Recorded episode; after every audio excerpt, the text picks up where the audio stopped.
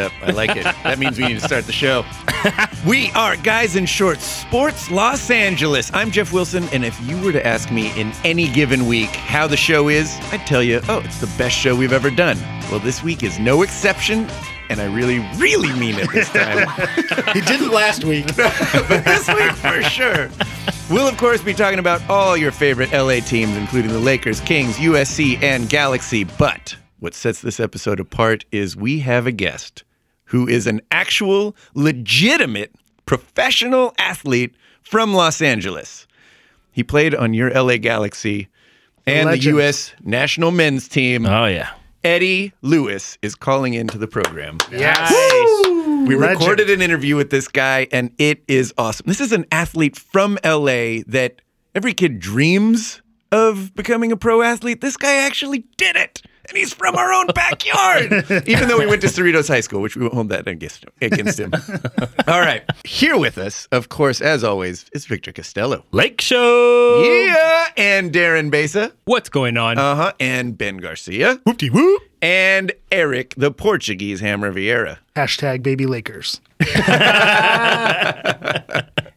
Love it. Well, a lot of Lakers talk here. I mean, we may as well I thought start there. Yeah, we won the title win. last week. We did right. First You know, game of the season. If the game had, if the season had ended after game one, But only tw- what, 23 and a half more to go? yeah. According to Vegas odds. Yeah. Oh man, that was crazy. It literally watching the game. you, if you didn't know what was going on and you had no idea what the time of the year it was or, or how many games they were into the season, you would think it was an NBA Finals game. the energy was amazing. It- Yeah. It, for those who don't know, the Lakers started the season strong with a big win against the Rockets, 120 to 114. And then, of course, they dropped the next two to Utah and OKC. But you know what? Let's talk about that first week. Oh, it was it. It was so much fun. Like those those kids, you know, baby Lakers that were out there, man. I mean, they just came out guns a blazing, and surprisingly, they actually played some really good defense in the fourth quarter. It was against you know their old coach and, and James Harden. And who doesn't play defense? But anyways, um, right. Hence 120, 114. Yeah. yeah, yeah, yeah, that kind of score line, you know. Um, man, and the crowd was just into it. I was I was talking to They're Eric so the other hungry, day. yeah. I was talking to Eric the other day, and and you know Mozgov had r- sent a text to his wife about the game, and obviously he's probably kissing up to Laker fans a little bit, but. He texted to his wife and said, "Man, he goes this. He goes this crowd. Hold on, you got to do it in his voice. No, There you go. Man, this crowd, this crowd was really exciting. yeah, he he pretty much said it was the loudest crowd he's ever played in, and he Really? just Nice. won a championship last year. Yeah, Go so, I mean, LA. Yeah, Good props up job. to LA for that one. yeah, it was it was it was it was just awesome. It was such a great feeling, and for a few you know days, we actually had a better record than the Golden State Warriors. Oh, so which felt so great. yeah, yeah, They are It's soft, like, by the way. It's like watching Case Keenum after one quarter of football. Like, wow, we are really doing it. Oh no, maybe not. Maybe we're still and a they ways off. it. Too small of a sample size. yeah, yeah, way right. too small. Anything that stood out to you guys in the game, or Yeah, so the one thing that stuck out to me was that after that Rockets game, they the kids were interviewed. You know, how did you feel? Like, what was the energy out there? And everybody pretty much, without mentioning Kobe Bryant's name, Yeah. pretty much said. Nice well, and in some cases they actually They did actually mention his yeah. name. It Yeah, was, yeah. you know what? Like the the monkey is off our back. We now get to do and you know play this game the way we want to play it, and not the way some 36 or 37 year old guy is telling us that we need to play it. And so, I, I'm real excited to see what they can do playing the, the brand of basketball that these kids want to play. But Ben's right. You know what I mean? Uh, these kids, they played with the freedom that they did not get to play with at all last year. And uh, you see it even in their two losses that they had against the Jazz and, and the, the Thunder tonight that uh, they, they, they, you know, they came here to play. And it, the score tonight seems a lot worse than it actually was. I think with like six minutes left, they were or four minutes left, they were down by six points or something like that. So, uh, and they battled back. You know, they battled back against the mighty, you know, OKC Thunder, and Russell Westbrook had to actually come back in and play. So, yeah, I'm, this team is going to be fun, man. It's it's going to be a fun season. So one I que- like it. One question I do have is that how what's the concern level that you have with with Ingram, Brandon Ingram going down last game with a knee injury, and then them, them not being sure about you know what was going to happen after that. To me, that that's the one concern that I had going in is when you look at Brandon Ingram, he is so thin. Skinny. He is Yeah. so thin. Real And thin. and we were having that conversation. Kevin Durant was thin coming out of college as well, but I don't think he was that skinny. I don't remember I him mean, being he, that he is. He's got to run around in the shower to get wet. Yeah, so so that does concern me, especially if after game two he's st- showing signs that you know he may be injury Yeah. prone. We'll see how how he is throughout the year, but it, that does concern me a little bit. So if he did play tonight, I, the, the concern that I'd have is that especially with somebody that's as young and as fragile as his body is, Mm-hmm. that's not really necessarily ready for the NBA game yet. I would be I would take a conservative approach, particularly since this is a rebuilding season anyway. That maybe maybe. Limit you sit him for a week or something like that, so that you do make sure that his knee is okay, rather than throwing him out there right away. And the other player that he reminds me of is uh, Shaun Livingston, who played for Yeah. the, when he started with the Clippers. I remember. He had that horrific knee injury, Mm-hmm. and that's part of part of that was because he was so, you know, so thin. So Yeah. that that affects how you come down and playing against the Right. big guys. So that's who he kind of reminds me of, and hopefully uh, he doesn't have an injury similar to that because that was pretty gruesome. Yeah, hopefully not hate couch over there. We want some Way to bring it down. players. Yeah, Way to bring it down. Whatever. They won their first game. Woo! One and two. When's the parade? One That's right. Well, speaking of exciting things in LA sports, your LA LA Galaxy. Oh, I got four out of five Yes, claps. I got it. I clapped my leg. I, I, I'm sure it was off tune, but whatever. Tune. How about that, Hammer? Oh, we're we're feeling good. So the Galaxy, it is playoff time. So we finally get to play for keeps. We're getting the real games here. So they finished the season in third with in third place. So they got the third seed, and so they got a home playoff game against Real Salt Lake, who kind of skidded into sixth place. So they were were playing a wounded team, and we had that game ear- earlier this week. The starting lineup was an interesting one because I had assumed that come playoff time we're going to see Gerrard and Keane, regardless of the chemistry going into the game, and they actually were on the bench. They did not start the game. So Bruce Arena went with the team that he thinks is going to win rather than the big name players. So I was actually surprised that Bruce Arena went with this lineup. So the Galaxy came out hot in this game. They were the aggressors, and they were aggressors for pretty much the entire game.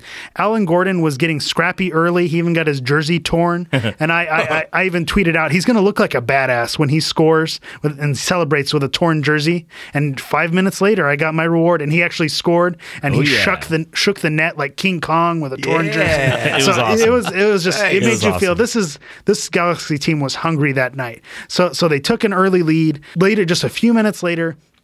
Uh, our favorite Game of Thrones character, Emmanuel Boateng. Oh, there he is. yeah, he, he had what Ben would call a swear he was a Game of Thrones you guessed wrong on that one. yeah. But uh, he- did what Ben would call a Charmin soft penalty. So uh, there was a trip up in the box. They tripped one of the Salt Lake players, causing a penalty. And so they tied up the game 1 1. And that was the turning point in the game because that pissed Emmanuel Boateng off. And it was the Emmanuel Boateng show for the rest of the first half. and he was just a man possessed. Speed kills. Yeah, highlight of the game because he's a speedster is he he wiggled his way and squeaked his way through five Real Salt Lake defenders and slaughtered one past the keeper, and then just I believe it was seven minutes after that or nine minutes after that he got even more revenge and got another uh, added another goal where he slipped it past the keeper. So Emmanuel Boateng was just a man possessed. He was burning all of the Real Salt Lake defenders. They looked defeated. They were trying to grab his shirt, trip him up, doing everything they could because he absolutely just owned them. There is a great uh, kind of joke on on the LA Galaxy social media. Someone actually updated the Real Salt Lake Wikipedia page, and Oh, they that changed was the- awesome. They changed the owner to Emmanuel Boateng because he absolutely owned them. He scored four goals this season. All four of them have come against Salt Lake. so That's if, if he could play against Salt Lake every every week, I'm sure he would. So that that was kind of the the highlight of the week. So they won their knockout game and they advanced to the next round. So they play in the Western Conference semifinals against Colorado. That was on Sunday. So the format changes in the playoffs a little bit once we get to this stage. Uh, it's now a two game home and away aggregate series. So basically, whoever has the highest total score after two games wins. So uh, even if you win the first game, if the other team scores more goals in the second game, that can have an effect as well. Okay. And if we have one of Ben's favorite ties that happens, there's something called the away goals rule. So if you score a goal on the road, that actually is worth Yeah. a little bit more if it ends up going into a tiebreaker situation. So things get kind of interesting once you get into the playoffs. So they use final scores to do the final tiebreak. final final score. So if the first game and the second game they tally up both scores, whoever has more goals at the end of that wins the series. But if it's still tied, then it goes to whoever scored most goals on the road, because those are supposed to be more valuable than a goal scored at home. Is that So- an MLS thing or is that, that that's the way they something- do it in Europe as well. So Really? M- MLS has actually changed their playoff format about 70 times in their 20 years uh, of existence. So this is the closest to I think the best format that they could have for a playoff because it, it rewards the top teams. They get a bye, and then the this home and away format you get the second leg at home if you're the higher seed. But we'll kind of talk about how how that goes. So because Colorado is the higher seed, the Galaxy hosted the first round, the first uh, home game, the first leg. So um, it was Colorado is kind of the the what is it the immovable object against the unstoppable force because Colorado has been defensively the best team in the league and the Galaxy The Portugal. the Portugal of, of, of MLS. See Vince Vince speaking Well my done, language. Ben. I hate Well that I know that. You're So- rubbing off on and the. Galaxy is, is has a potent offense, so I was going to see which one is going to give. So the lineup, the lineup for this game uh, was unchanged from Wednesday. So this is another thing that surprised me, is because again I thought, well, you know, they played on Wednesday. We're going to play another game. Are they going to go back to Gerrard and Keane, those old, you know, Uh-huh, stars right. of 2004? Or are we going to see the Galaxy team, you know, that looked good on Wednesday? And he started the same lineup again. So this tells me Bruce Arena is playing with the hot hand. He is not going to go Wow. to the guys who who have the big names. He's going to go with the hot hand. Guys like Landon Donovan who are getting the start. Alan Gordon. These aren't weren't your big names, but they're Don- get, Donovan got the start. Donovan has played three had three starts in a row, so he has been invaluable, and I'll kind of touch Wow. on that a little bit later. So Donovan has been great this season. So um, in the beginning of the game, Colorado uh, looked good. They kind of pressured the Galaxy a little bit. They have uh, a United States national team goalie Tim Howard. He's going to be tough to get by. So that was the scary thing. Are they going to be able to to break him down? But it was very clear that this is going to be a different game than it was against Salt Lake because Salt Lake looked like they were just waiting for someone to put them out of their misery and knock them out. And Colorado is not going to be that way. They're defensively going to hold up to the Galaxy a little bit better. So Tim Howard shut down some great opportunities. Alan Gordon almost had one, but a foul was called seconds earlier. Sebastian Lletget had an opportunity and he was stonewalled by Tim Howard. So it, it looked like it was going to be a tough go for the Galaxy, even though they finally got their legs under them and started going. In the second half, uh, Colorado brought in Jermaine Jones, who's another U.S. national team star, and he was their most dangerous weapon, which actually is a good thing for the Galaxy because um, if their 34 year old sub is their biggest weapon, then maybe that's a good good sign that he's the one that the Galaxy has to worry about. Right. Uh, but once the Galaxy were able to kind of withstand those sh- shaky moments, they got their moment, and it was a huge play from the machine.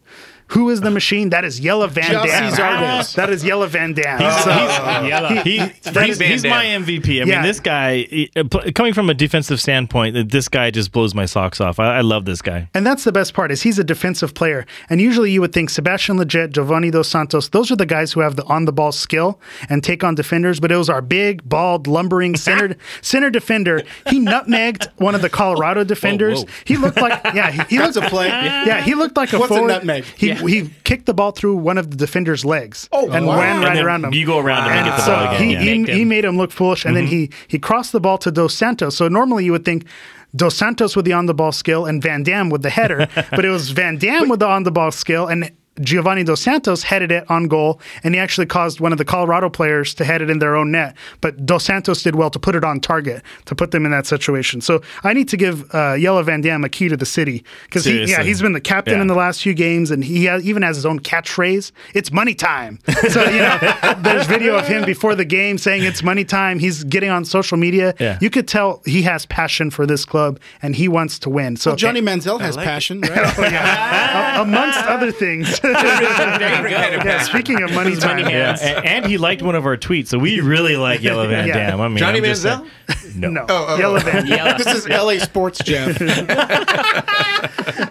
So the, the Galaxy held on to win 1-0, which is huge because they have that 1-0 lead now going into the away leg at Colorado. And didn't allow any away goals. yeah, goals. and they didn't allow any away goals. So that's the other thing. I mentioned how away goals could Oh. play an important role, and they didn't allow Colorado to get any away goals. So I would have liked to have seen a second goal because that really would have put Colorado in a difficult spot. But I'm still happy uh, taking a lead going into Colorado. So the Galaxy would do themselves a huge favor because just by scoring one away goal next week, that would force Colorado to need to score three goals to win.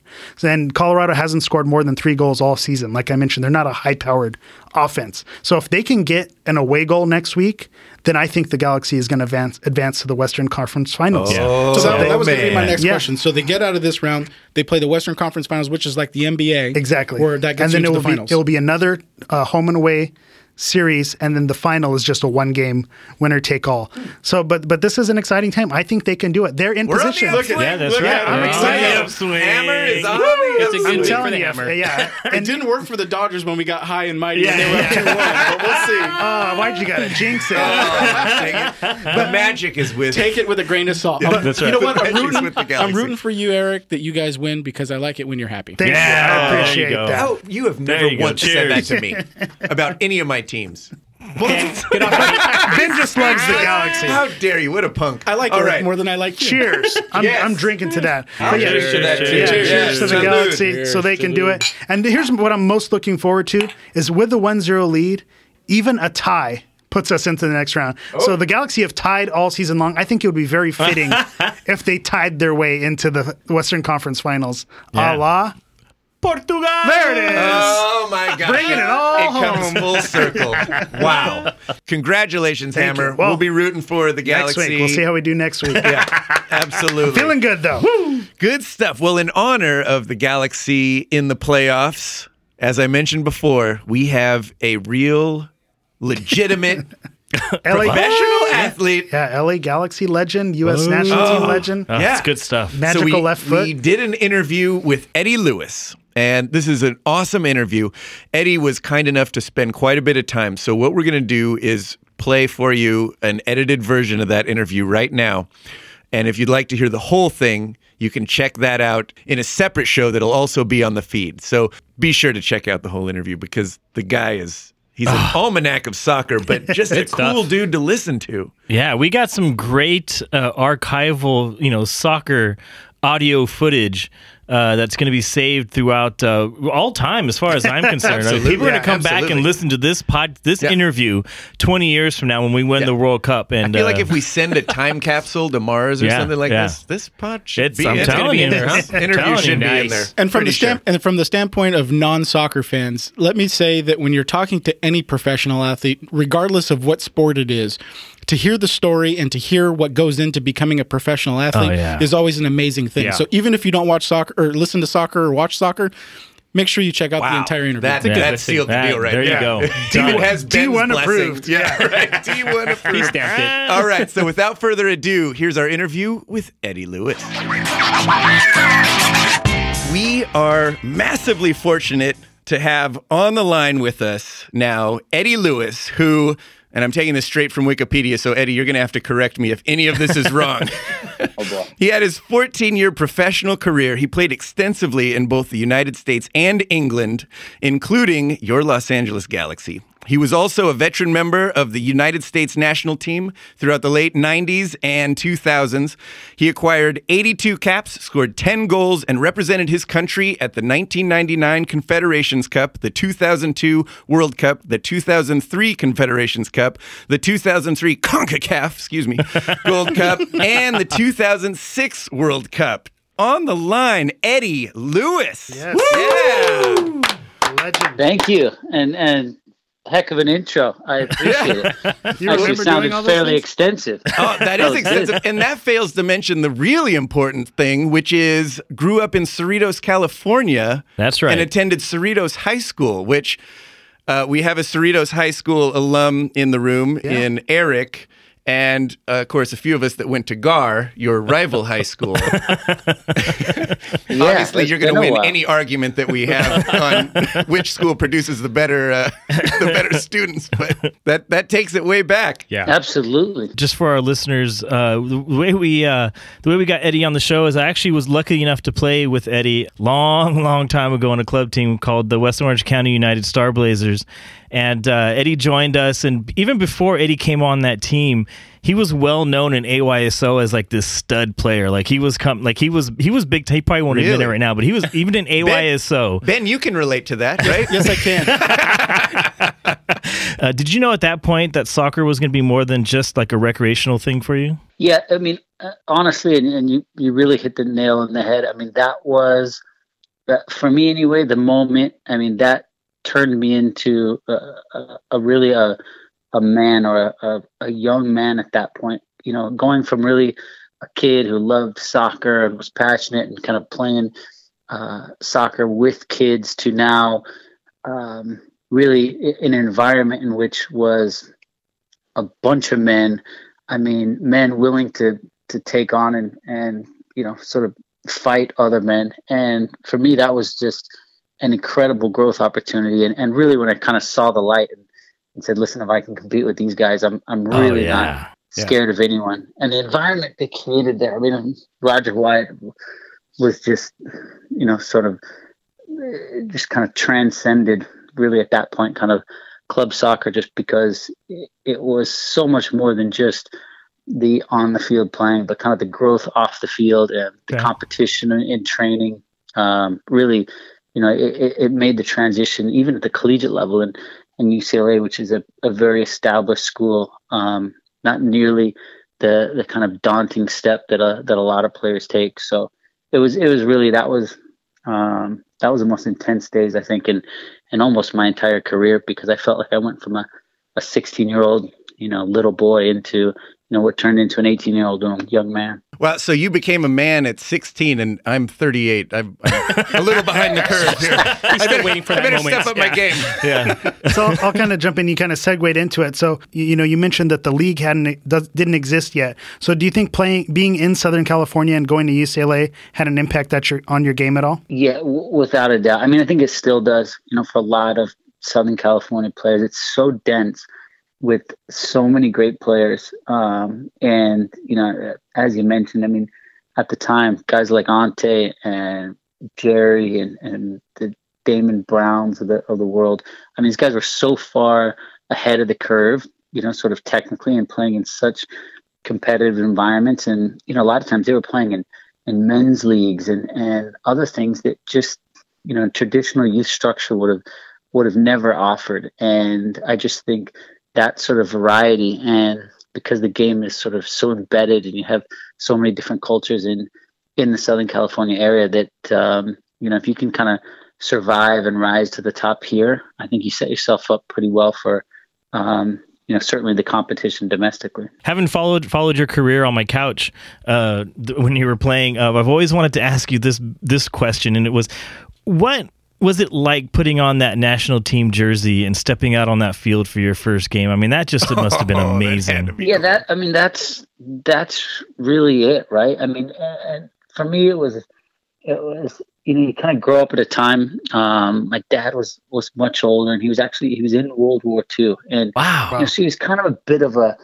uh, a, a war buff in in a sense and, and a pretty patriotic dude so uh you know in a lot of ways um, i think you know besides just the accomplishment of you know what a soccer player may say is you know sort of the the pinnacle of your career in terms of you know representing a nation or anything else i really always took this kind of extra special pride in really kind of representing the country and it was it feels kind of corny every time i say it but Not In a corny. in a lot of feel it. ways it it it was it was such a proud you know moment for me and i knew how much it meant to my dad and everything else. So Oh, that's me, awesome. that was a big big part of it. It wasn't really till later that i kind of from an international soccer standpoint was really starting to appreciate you know the level and the competition and the opportunity. But um you know for a while and certainly early on i was i was just so proud to kind of um, be one of the very few that could kind of represent your nation.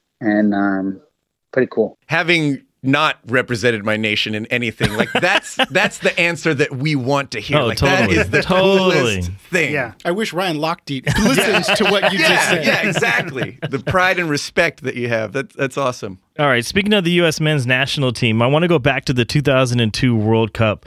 The uh, goal that you assisted on against Mexico that sent the U.S. to the round of 16, which, Yes. of course, The original Dos a Cero. That's right, the original Dos a Cero. Uh, I know Eric and I at the time were going nuts when that happened, but uh, if you could, you know, walk us through that goal and just uh, what is it like to be a part? uh, You know, what is it like to be s- a part of such a huge moment in, in U.S. soccer? for me still. Um, you know, and I kind of get uh, goosebumps thinking about it. You know, definitely, um, you know, one of the the the absolute, if not the highlight of my career. And uh, I mean, I guess to better understand probably the game and certainly that time. I don't know how well you remember it, but you know, we were winning 1-0, but as in a lot of cases in, in soccer in particular, you know, Mexico was was really starting to break us down. Friedel was making tons of saves, Yeah, and you could just feel it, right? I mean, it was coming, and if they got one, you know, they were going to get three, and it was, you know, we were sort of holding on.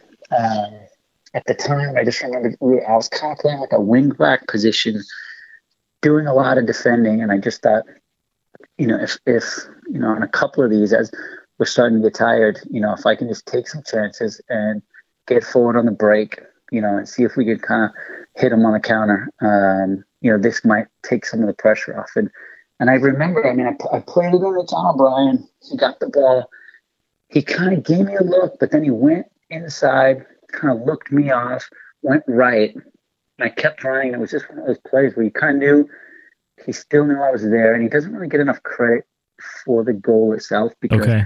he did a really good Great job. through ball, yeah. yeah, and shifting the whole kind of Mexico defense, right? So he kind of slid them all over, you know, to our right and their left, which kind of even opened up more space for me, kind of on the wing, and then sort of pulled it back on his left foot, tipped a really nice ball out to me, and I can just remember thinking, I mean, it was just a slow, beautifully floated ball, and I thought, okay, just all I really need here is just a really clean first touch.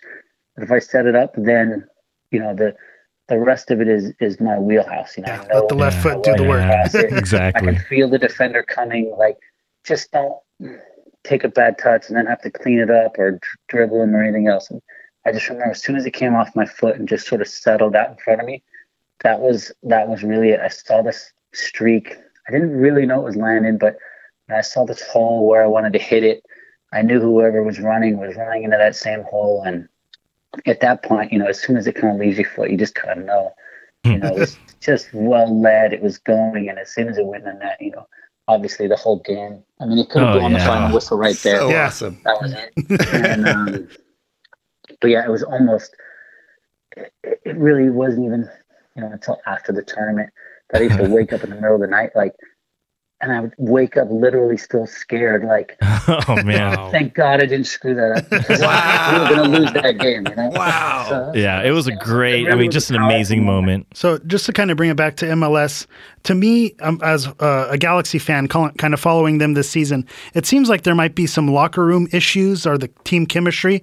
From a player's perspective, does locker room unrest or team chemistry does that have any effect on what happens on the field? Oh yeah, I mean, it, it, well, you're absolutely right. You know, there has been um, definitely some some problems this year. Like I said, we'll probably could go on to that. You know, sort of offline. Ooh, you know any Um, dirt? Give me the dirt. yeah, but um, it- yeah, kidding. no, it's a huge, it's a huge impact. In fact, it's probably you know one of Bruce Arena's, uh, in in my opinion's greatest strengths. In that, Wow.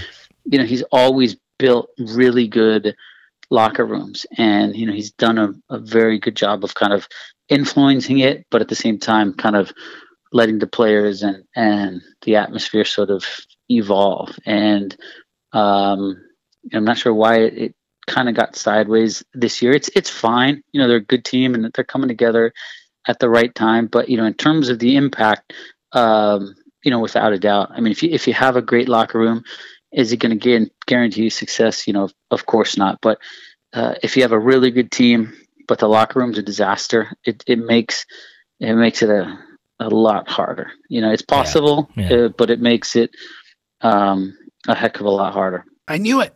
kind of sticking with that theme. In the past, the Galaxy have signed some big name players. Arguably, some of them are kind of past their best buy date. Do you think that they should continue with that strategy or try to go younger with guys like Giovinco in Toronto or even Dos Santos, who they signed here in LA?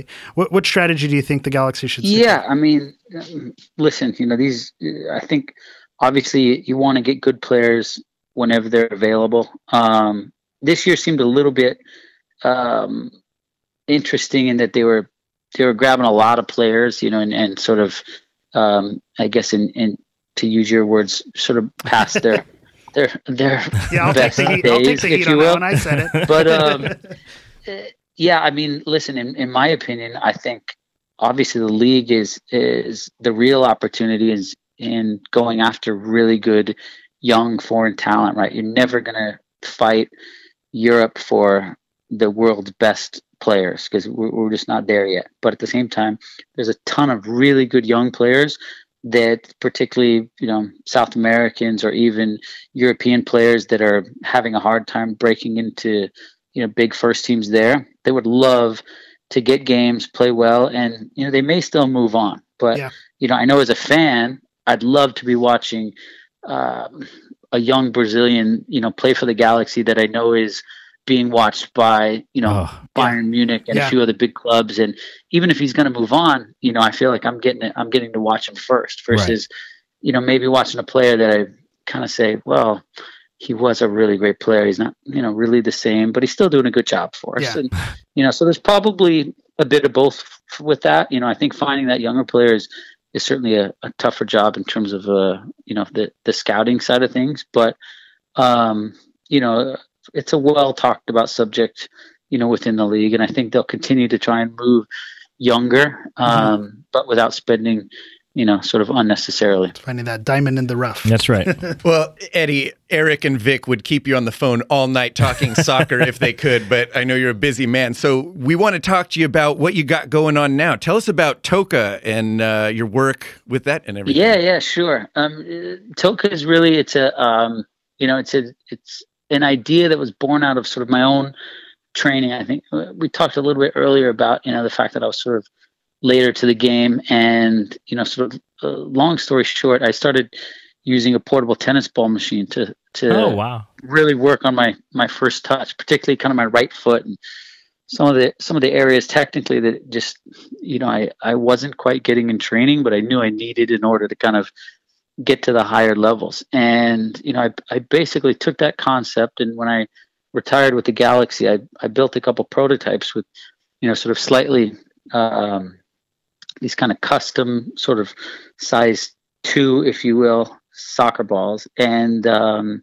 you know, really just started shopping it around and saying, "Hey, do you guys think this is something that um, you know makes sense from a training standpoint?" I, I showed it to a lot of my national team friends and, and coaches and others, and uh, you know, everybody really supported the idea. So, long story short, I I raised some money and we we opened a couple of centers to to to test the training, and I'm now, you know, f- three and a half years really into it, and uh, we started officially in in May, beginning to to license the name and and sell the machines. So it's a it's a really exciting time. You know, I mean, I I, I started with really a, a, a drawing on a napkin. I mean, it's it's one of those stories. Wow. And That's at this point, I have a couple of patents that uh, you know I'm an inventor on, and you know, sort of created a business out of this. And um, you know, in, in a couple of weeks or in early December, I'm in England meeting with the FA and uh, talking about training for for their youth teams and and their injured players and their their women's teams. So it's um it's pretty cool. It's very exciting because it's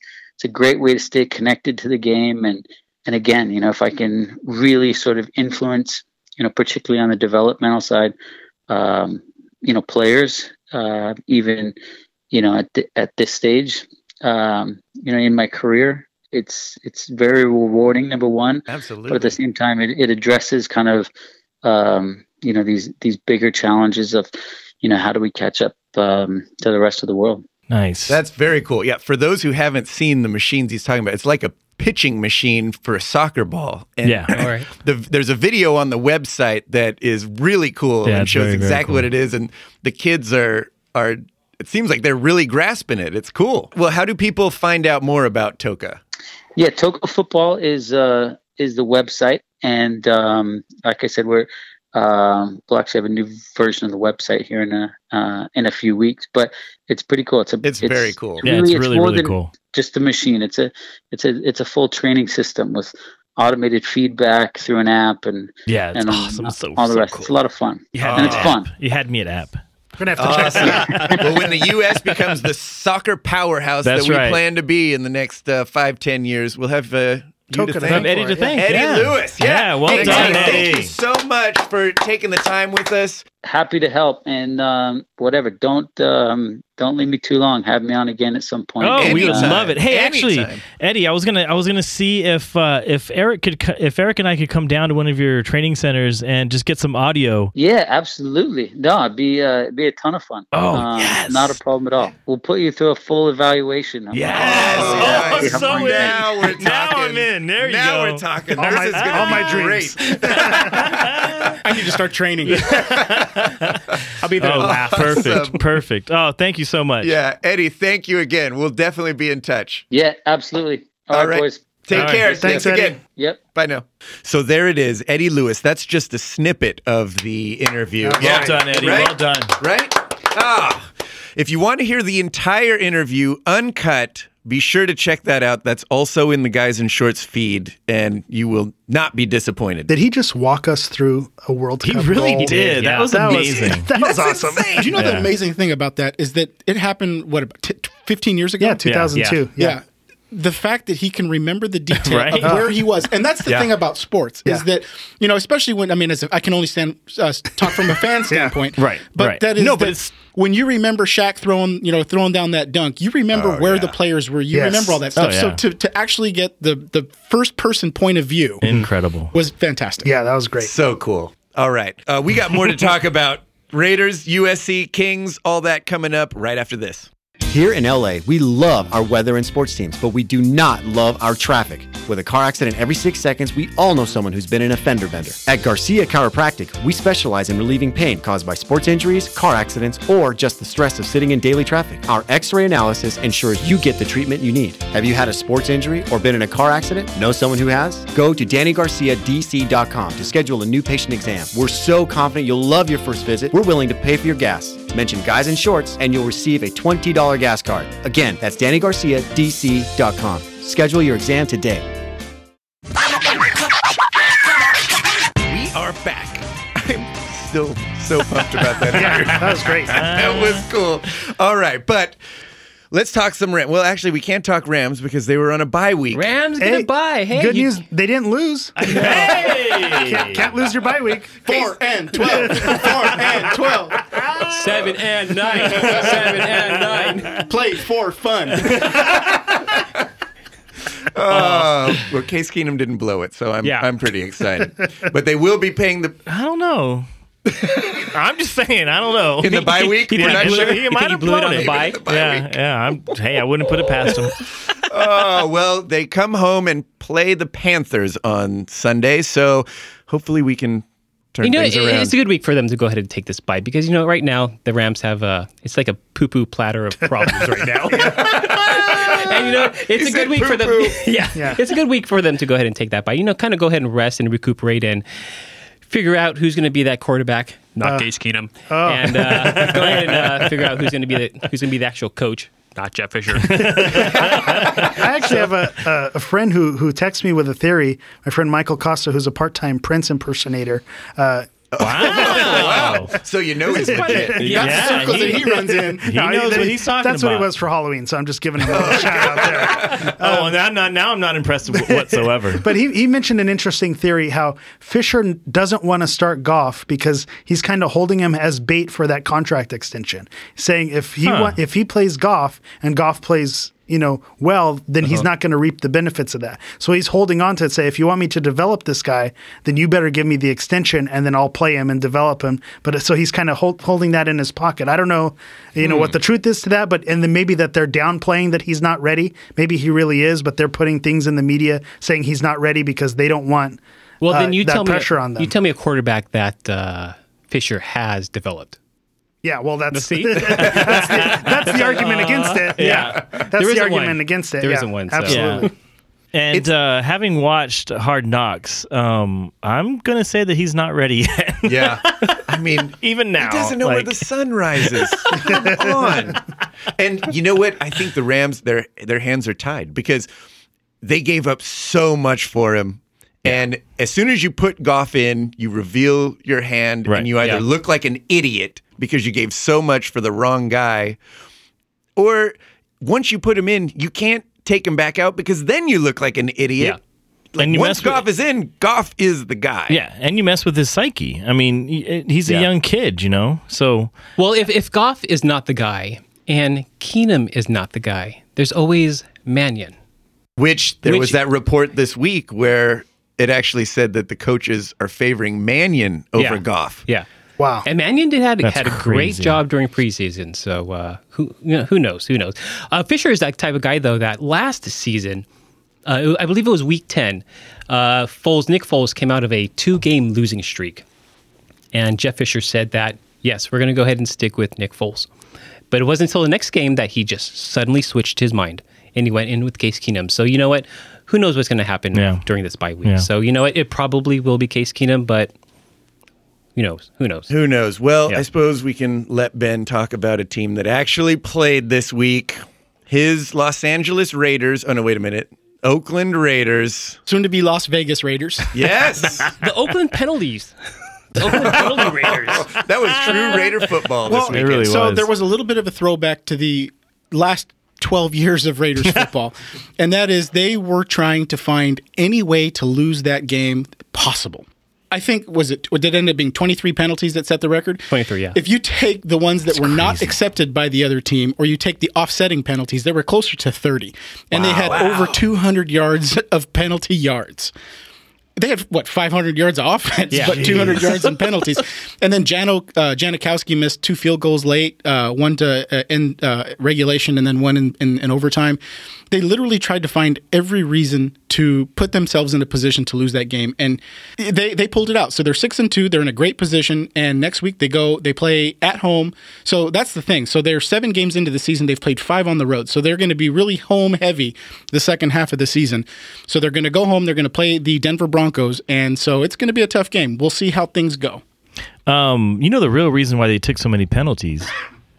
Derek Carr wanted to pad his stats. He wanted to have more Garbage yardage. time. Yeah, so garbage more, time. more time we he goes back, the more times he's got to go forward. Helping all his Padding fantasy stats. football Yeah, owners. fantasy football. Yeah, That's I really would. nice That's what. I would do. His I him. offensive line didn't help because there was a couple of passes where he threw for 30 yards or 40 yards or whatever it was. He got called back. Holding on the offense, and so Yeah. it was it was really tough. It Yeah, was a but tough then the game next time it was you know 35 yards. So But you know, these are the things that the Raiders are learning, and that is that they had a, a little bit of a, a lead in the fourth quarter, and again they gave it up.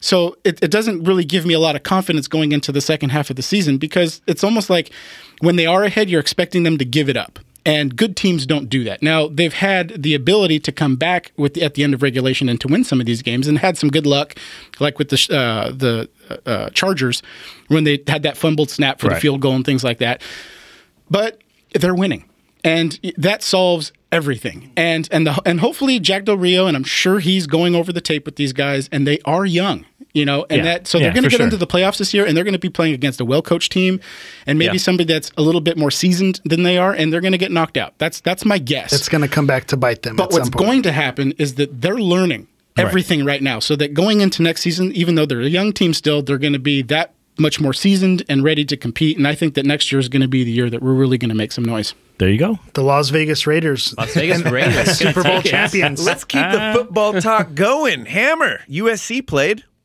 And we're looking good. Oh my gosh. Another twenty-point victory. Are we going to give Clay Helton an extension now? No, I don't know that we're going to give him an extension because we're ready to fire him early into the season. Right, right. But he's definitely done much better these past few games. And USC, their talent is on display. Uh, they, they came into this game, it was on a Thursday night. They were on a three game win streak. They were coming off a bye week, so they looked poised to get the win at home versus Cal.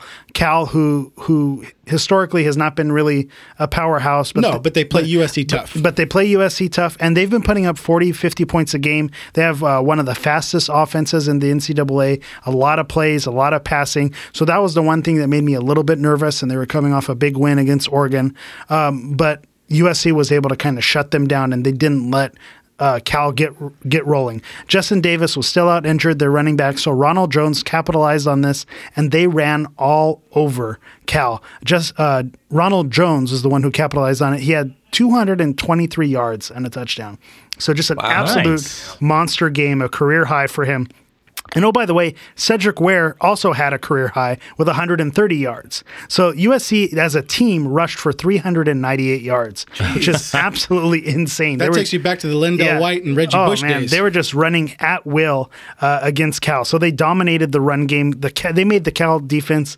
They were huffing and puffing, and they just looked defeated uh, before the first half. So so they just looked overmatched. USC looked great. Sam Darnold just keeps doing Sam Darnold things. Another five touchdowns on 231 Sam yards. being Sam? So you know, just uh, the efficiency of him, and he just makes everything look so effortless. I mean, and it doesn't hurt that he has freak athletes like Darreus Rogers and Juju Smith-Schuster to throw the ball to, but he he just makes it look so easy. 231 yards, which is not an amazing stat line for a quarterback, but five touchdowns for two games in a row. This guy is just an absolute stud, and the fans and the, and the coaches they just can't stop raving about this guy. And I know what Ben's going to say one time per game, he does kind of put himself in danger, and that is the one thing that does worry me a little bit. Is he he holds on to it for a little too long, and maybe you know he he's going to put himself in danger, but he's still young, he's still a freshman, Yeah. he's gonna he's gonna work those things out. I think a lot of that's going to come in the offseason when they look and, and they really spend time and because you know when you're preparing the following week for another team, Mm-hmm. yeah, you do look at some of the old tape and, and the coaches will come out, but I really think that that's something you fix in the offseason. Eric, I'd like to apologize. I think maybe we've been doing too much of this podcasting because you have a Ben Garcia voice in your head where you can you know what he's going to say before he says it. That's a scary place to be. I love sits it. on your Keeps me on my toes. It's, I tell my wife all the time. I go, you know, it's I like where this is going. it's going. nice wait, wow, for here me we to be me because I'm consistent, and the fact that I'm consistent is that you can already know what I'm Yeah, thinking the- and what I'm you are going to say. the, You the are that. computer program is written. Yeah, might be- I know what's coming. yeah, I might be ignorant in some cases, and I might be stubborn, but I'm damn well consistent. So the game the game was close at some points, but USC never really looked to be in danger. The other notable news uh, was that Adoree Jackson broke the school record for return yardage, giving him uh, 1,779 yards in three seasons at SC. Every time he gets the ball, the crowd is holding their breath. Uh, he's just something special, and you know that he's going to be playing special teams on Sundays, and he's just a special player. So getting to see him break the record and and and he's just an exciting player to watch. Every time they punt the ball or do a kickoff, you just he has that there's that possibility that Dory Jackson's going to break it loose for one. So you mentioned Sundays. Is that going to happen this offseason? I, th- I think so. I too. his stock is so high. Yeah. it's almost foolish to stay back, Totally especially agree. when uh, you know guys like like Matt Barkley, guys like Matt Leinart, Dropped. they they dropped after staying at SC, and I think maybe the sample size is big enough where you say you need to go. Well, that and you're not contending for a national championship. I think if they were going to go back the following season to kind of complete his college or collegiate career Yeah, to that- get that title, that but they're, they're nowhere close yeah. to that. So I think that absolutely he leaves at the end of the season. Yeah. So so next up is homecoming versus Oregon.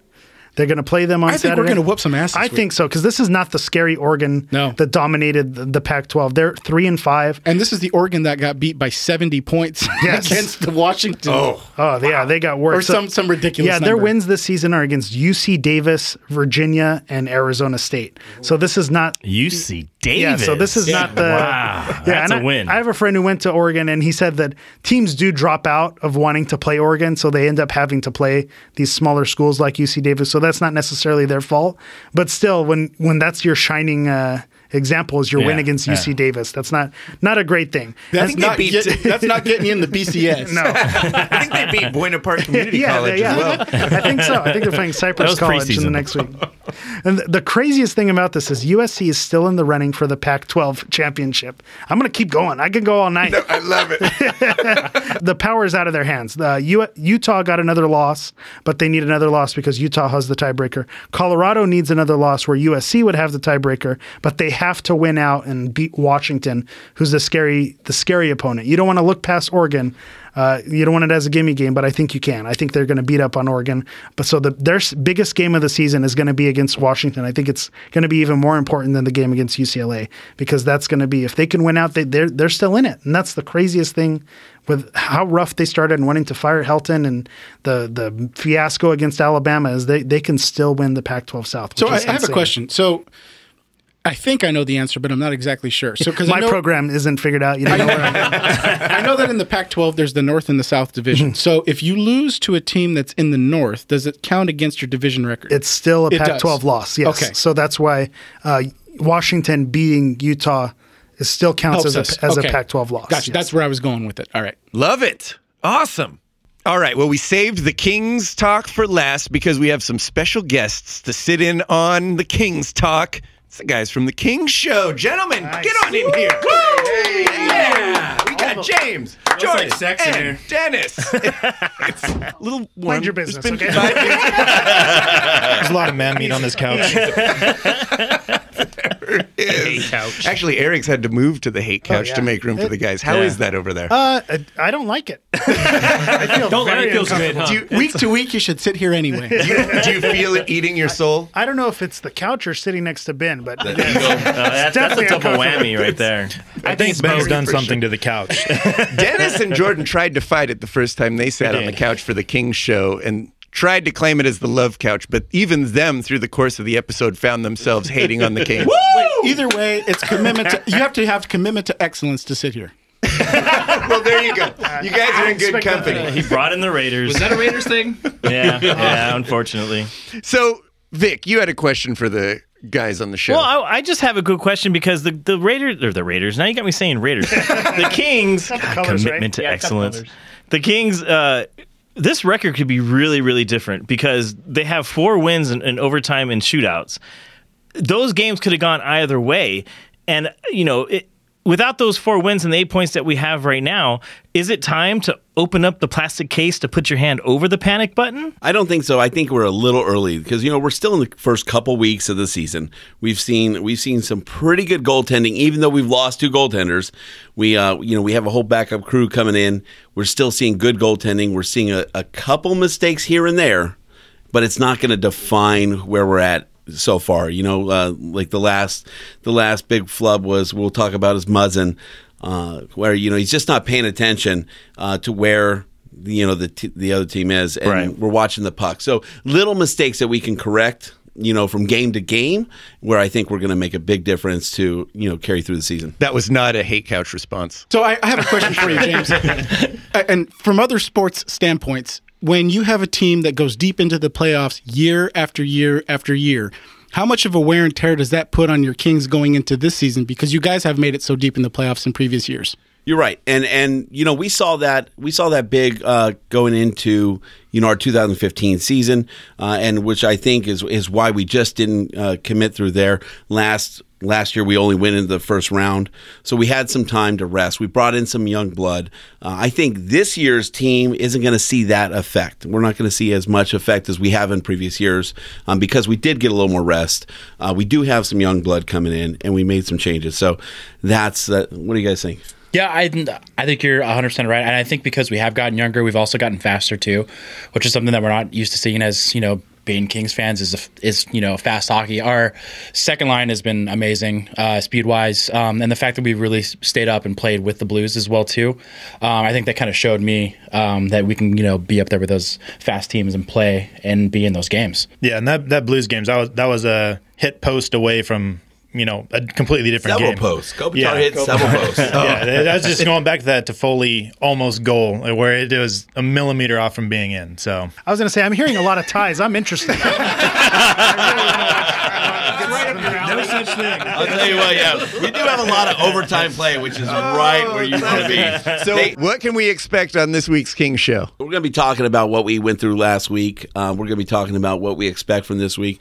Uh, little little Ducks banter. I, I'm excited Yeah, for we're that. right, we we're gonna make the fun of the Ducks for a while. Yeah, we're going to chew on them for a little bit. A little duck pate. That's always And exciting. then uh, and then we got some uh, we got some surprise topics that we're just going to kind of throw at each Nice. other. And uh, and see what we can uh, see some reactions and see see if we can kind of think outside the box this week on how we how we move forward. Is there any exciting ways we can shake it up to to get some uh, get some fresh blood going? Very cool. Well, I think James has a really bad idea he wants to share with us as well. Yeah, I got- He's smiling quite a bit. I got, I got a neighbor that shared something with me a couple months ago, and I've I've been uh, processing it. It's, it's off the wall. It's something like Ben would love because it's so off the wall. Smart, calculated. It is kind of it is kind of smart, and when you hear it, you're gonna be like, I don't even understand it, and then it's gonna stick in your brain, and about a week later, you're gonna be like, it all makes sense. Like we can do it. Ah. It sounds bad. I am on the edge of my seat. I love it. All right, there's way too many dudes in here, so we have got to get out of here. We are Guys in Shorts. Follow us on Twitter at Guys in Shorts LA. Find us on Facebook. Check out the website, guysinshorts.com. Hey, call and leave a voicemail for us. 562 450 3356. Quick shout out to Tyler Uhazy for winning the FanDuel League this week. And Hey, at I'd like to give Jesse some props Lewis. to myself Yeah, because I took second place. Cheater. Jesse took third. First loser. How much do you win for second, Jeff? Nothing. Dang it. Be sure to review and share the show as always. Let's get out of here. King Show guys, thanks for coming in. James, Jordan, and Dennis. And of course, Victor Costello, Darren Besa, Ben Garcia, Eric the Portuguese Hammer Vieira, and I am Jeff Wilson. Chappelle. See you guys next week. There it is.